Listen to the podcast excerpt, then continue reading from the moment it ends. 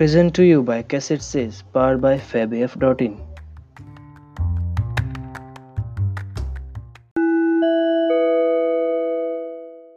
Finn by Mark Twain. Chapter 16 We slept most all day and started out at night, a little ways behind a monstrous long raft that was as long going by as a procession. She had four long sweeps at each end, so we judged she carried as many as thirty men likely. She had five big wigwams aboard, wide apart, and an open camp fire in the middle, and a tall flagpole at either end. There was a power o' style about her. It amounted to something bein' a raftsman on such a craft as that. We went drifting down into a big bend, and the night clouded up and got hot. The river was very wide, and was walled with solid timber on both sides. You couldn't see a break in it hardly ever, or a light. We talked about Cairo, and wondered whether we would know it when we got to it. I said likely we wouldn't, because I had heard there wa'n't but about a dozen houses there, and if they didn't happen to have them lit up, how was we goin' to know we was passin' a town? Jim said if the two big rivers joined together there that would show. But I said maybe we might think we was passin' the foot of an island and comin' into the same old river again. That disturbed Jim, and me too. So the question was, what to do? I said, paddle ashore the first time a light showed and tell them pap was behind, comin' along with a tradin' scow, and was a green hand at the business, and wanted to know how far it was to Cairo. Jim thought it was a good idea, so he took a smoke on it and waited. There weren't nothin' to do now but to look out sharp for the town, and not pass it without seein' it. He said he'd be mighty sure to see it, because he'd be a free man the minute he seed it, but if he missed it he'd be in a slave country again and no more show for freedom. Every little while he jumps up and says, "Dar she is!" But it warn't. It was jack o' lanterns or lightnin' bugs, so he set down again, and went to watchin' same as before. Jim said it made him all over trembly and feverish to be so close to freedom. Well, I can tell you it made me all over trembly and feverish, too, to hear him, because I'd begun to get through my head that he was most free, and who was to blame for it? Why, me! I couldn't get that out o' my conscience, nohow nor no way. It got to troublin' me so I couldn't rest. I couldn't stay still in one place. It hadn't ever come home to me before what this thing was that I was doin'. But now it did, and it stayed with me, and scorched me more and more. I tried to make out to myself that I warn't to blame, because I didn't run Jim off from his rightful owner. But it warn't no use. Conscience up and says every time, "But you knowed he was runnin' for his freedom, and you could have paddled ashore and told somebody." That was so. I couldn't get around that no way. That was where it pinched. Conscience says to me, "What had poor Miss Watson done to you that you could see her nigger go off right under your eyes and never say one single word? What did that poor old woman do to you that you could treat her so mean? Why, she tried to learn you your book, she tried to learn you your manners, and she tried to be good to you every way she knowed how. That's what she done." I got to feelin' so mean and so miserable I most wished I was dead. I fidgeted up and down the graft, abusin' myself to myself, and Jim was fidgetin' up and down past me. We neither of us could keep still. Every time he danced around and said, "Dar's Cairo," it went through me like a shot, and I thought if it was Cairo I reckoned I would die of miserableness. Jim talked out loud all the time while I was talkin' to myself. He was sayin' how the first thing he would do when he got to a free state he would go to savin' up money and never spend a single cent, and when he got enough he would buy his wife, which was owned on a farm close to where Miss Watson lived, and then they would both work to buy the two children, and if their master wouldn't sell them they'd get an abolitionist to go and steal them. It most froze me to hear such talk. He wouldn't ever dare to talk such talk in his life before. Just see what a difference it made in him the minute he judged he was about free. It was accordin' to the old sayin', Give a nigger an inch an' he'll take an ell. Thinks I, this is what comes of my not thinkin'.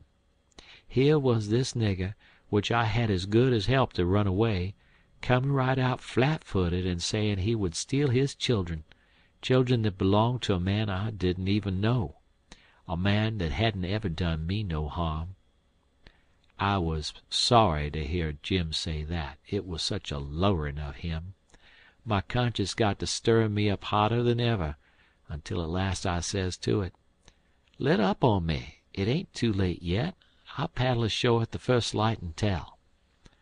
I felt easy an' happy an' light as a feather right off. All my troubles was gone. I went to lookin' out sharp for a light, an' sorter singin' to myself. Bimeby one showed. Jim sings out: "We's safe, Huck, we's safe. Jump up an' crack yo' heels. Dat's de good ole Cairo at las'. I jest knows it." I says: "I'll take the canoe an' go an' see, Jim. It mightn't be, you know." He jumped an' got the canoe ready, an' put his old coat in the bottom for me to set on, an' gave me de paddle, an' as I shoved off he says: "Putty soon I'll be a shoutin' for joy, an' I'll say, it's all on accounts o' Huck. I's a free man, an' I couldn't ever been free if it hadn't been for Huck. Huck done it. Jim won't ever fergit you, Huck. You's de best friend Jim's ever had, an' you's de only friend old Jim's got now." I was paddlin' off, all in a sweat to tell on him, but when he says this, it seemed to kinder take the tuck all outer me.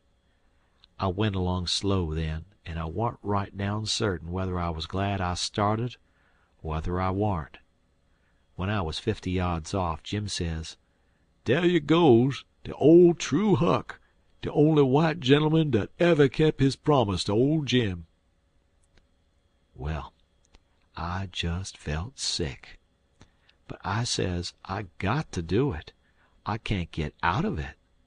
Right then along comes a skiff with two men in it with guns, an' they stopped an' I stopped. One of them says: "What's that yonder?" "A piece of a raft," I says. "Do you belong on it?" "Yes, sir." "Any men on it?" "Only one, sir." "Well, there's five niggers run off to night up yonder, above the head of the bend. Is your man white or black?" I didn't answer up prompt. I tried to, but the woods wouldn't come. I tried for a second or two to brace up and out with it. But I warn't man enough. Hadn't the spunk of a rabbit. I see I was weakenin', so I just give up tryin', and up and says: "He's white." "I reckon we'll go and see for ourselves." "I wish you would," says I, "because it's Pap that's there, and maybe you'd help me tow the raft ashore where the light is. He's sick, and so is Mam and Mary Ann." "Oh, the devil! We're in a hurry, boy. But I suppose we've got to. Come, buckle to your paddle, and let's get along." I buckled to my paddle, and they laid to their oars. When we had made a stroke or two, I says: "Pap'll be mighty much obleeged to you, I can tell you. Everybody goes away when I want them to help me tow the raft ashore, and I can't do it by myself." "Well, that's infernal mean. Odd, too. Say, boy, what's the matter with your father?" "It's the uh, the well, it ain't anything much." They stopped pullin'. It warn't but a mighty little ways to the raft now. One says: "Boy, that's a lie. What is the matter with your pap? Answer up square now, and it'll be the better for you." "I will, sir. I will, honest. But don't leave me, please. It's the the uh, gentlemen, if you only pull ahead and let me heave you the head line you won't have to come near the raft. Please do." "Set her back, John. Set her back," says one. They backed water. "Keep away, boy. Keep to loo'ard. Confound it, I just expect the wind has blowed it to us. Your pap's got the smallpox, and you know it precious well. Why didn't you come out and say so? Do you want to spread it all over?" "Well," says I, a blubberin', "I've told everybody before, and they just went away and left us." Poor devil, there's something in that. We are right down sorry for you, but we well, hang it, we don't want the smallpox, you see. Looky here, I'll tell you what to do. Don't you try to land by yourself, or you'll smash everything to pieces. You float along down about twenty miles, and you'll come to a town on the left hand bank of the river. It will be long after sunup then, and when you ask for help, you tell them your folks are all down with chills and fever. Don't be a fool again and let people guess what is the matter. Now we're trying to do you a kindness, so you just put twenty miles between us, that's a good boy. It wouldn't do any good to land yonder where the light is. It's only a wood yard. Say, I reckon your father's poor, and I'm bound to say he's in pretty hard luck. Here, I'll put a twenty dollar gold piece on this board, and you get it when it floats by. I feel mighty mean to leave you, but my kingdom! it won't do to fool with smallpox, don't you see?" "Hold on, Parker," says the other man. "Here's a twenty to put on the board for me. Good by, boy. You do as Mr. Parker told you, and you'll be all right." "That's so, my boy. Good by. Good by. If you see any runaway niggers you get help and nab them, and you can make some money by it." "Good by, sir," says I. "I won't let no runaway niggers get by me if I can help it." They went off, and I got aboard the raft, feelin' bad and low, because I knowed very well I had done wrong, and I see it warn't no use for me to try to learn to do right. A body that don't get started right when he's little ain't got no show. When the pinch comes there ain't nothin' to back him up and keep him to his work, and so he gets beat. Then I thought a minute, and says to myself, hold on. S'pose you'd done right and give Jim up, would you felt better than what you do now? No, says I. I'd feel bad. I'd feel just the same way I do now. Well, then, says I, What's the use you learnin' to do right when it's troublesome to do right and ain't no trouble to do wrong, and the wages is just the same?" I was stuck. I couldn't answer that. So I reckoned I wouldn't bother no more about it, but after this always do whichever come handiest at the time. I went into the wigwam. Jim warn't there. I looked all around. He warn't anywhere. I says, "Jim!" "Here I is, Huck. Is he out of sight yit? Don't talk loud." He was in the river under the stern oar with just his nose out. I told him they was out of sight, so he come aboard. He says: "I wuz a listenin' to all the talk, an' I slips into the river an' wuz gwine to shove for shore ef they come aboard. Den I was gwine to swim to the raft agin when they was gone. But lawsy, how you did fool um, Huck! Dat wuz the smartest dodge. I tell you, child, I speck it save old Jim. Old Jim ain't gonna forget you for dat, honey." Then we talked about the money. It was a pretty good raise twenty dollars apiece. Jim said he could take the deck passage on a steamboat now, and the money would last us as far as we wanted to go in the Free States. He said twenty mile more warn't far for the raft to go, but he wished we was already there. Towards daybreak we tied up, and Jim was mighty particular about hidin' the raft good. Then he worked all day fixin' things in bundles and gettin' all ready to quit raftin'. That night about ten we hove in sight of the lights of a town away down in a left hand bend. I went off in the canoe to ask about it. Pretty soon I found a man out in the river with a skiff settin' a trot line. I ranged up and says, "Mister, is that town Cairo?" "Cairo? No. You must be a blame fool." "What town is it, mister?" "If you want to know, go and find out. If you stay here botherin' around me for half a minute longer you'll get something you won't want." I paddled to the raft. Jim was awful disappointed, but I said never mind. Cairo would be the next place, I reckoned. We passed another town before daylight, and I was goin' out again, but it was high ground, so I didn't go. No high ground round Cairo, Jim said. I had forgot it. We laid up for the day on a towhead tolerable close to the left hand bank. I'd begun to suspicion something. So did Jim. I says, "Maybe we went by Cairo in the fog that night. He says: "Don't let's talk about it, Huck. Po niggers can't have no luck. I allers speckted dat rattlesnake skin warn't done wid its work. I wish I never seen that snake skin, Jim. I do wish I never laid eyes on it." "It ain't yo' fault, Huck. You didn't know. Don't you blame yourself 'bout it." When it was daylight, here was the clear Ohio water inshore, sure enough, and outside was the old reg'lar muddy. So it was all up with Cairo. We talked it all over. It wouldn't do to take to the shore. We couldn't take the raft up the stream, of course. There wa'n't no way but to wait for dark, and start back in the canoe and take the chances.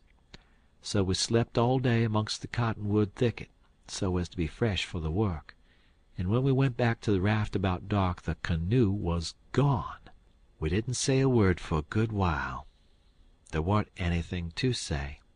We both knowed well enough that was some more work of the rattlesnake skin, so what was the use to talk about it?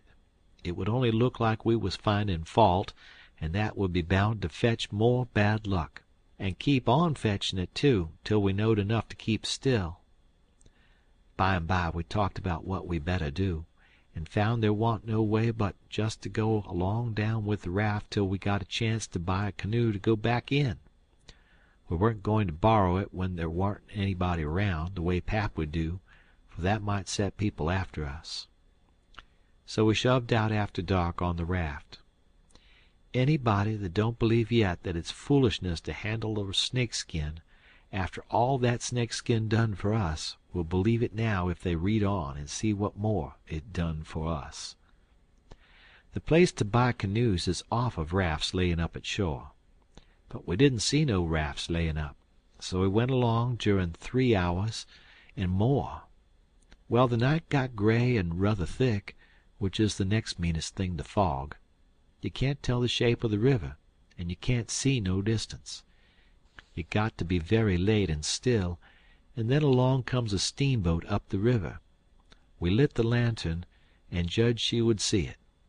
Upstream boats don't generally come close to us; they go out and follow the bars and hunt for easy water under the reefs. But nights like this they bull right up the channel against the whole river. We could hear her poundin' along but we didn't see her good till she was close. She aimed right for us. Often they do that and try to see how close they can come without touchin'. Sometimes the wheel bites off a sweep, and then the pilot sticks his head out and laughs, and thinks he's mighty smart. Well, here she comes, and we said she was going to try and shave us, but she didn't seem to be sheerin' off a bit. She was a big one and she was comin' in a hurry, too, lookin' like a black cloud with rows of glow worms around it.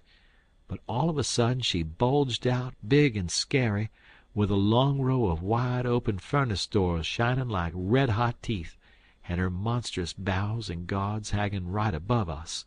There was a yell at us, and a jinglin' of bells to stop the engines, a powwow of cussin', and whistlin' of steam, and as Jim went overboard on one side and I on the other she come smashin' straight through the raft. I dived, and I aimed to find the bottom, too, for a thirty foot wheel had got to go over me, and I wanted it to have plenty of room. I could always stay under water a minute. This time I reckon I stayed under a minute and a half. Then I bounced for the top in a hurry, for I was nearly bustin'. I popped out to my armpits and blowed the water out of my nose and puffed a bit.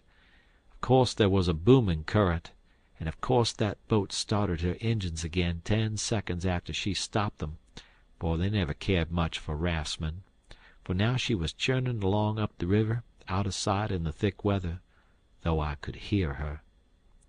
I sung out for Jim about a dozen times, but I didn't get any answer, so I grabbed a plank that touched me while I was treadin' water, and struck out for shore, shovin' it ahead of me but I made out to see that the drift of the current was towards the left hand shore, which meant that I was in a crossin'. So I changed off and went that way. It was one of these long, slanting, two mile crossin's, so I was a good long time in gettin' over. I made a safe landin' and clumb up the bank. I couldn't see but a little ways, but I went pokin' along over rough ground for a quarter of a mile or more, an' then I run across a big, old fashioned double log house before I noticed it. I was goin' to rush by and get away, but a lot of dogs jumped out and went to howlin' an' barkin' at me, and I knowed better than to move another peg." Chapter.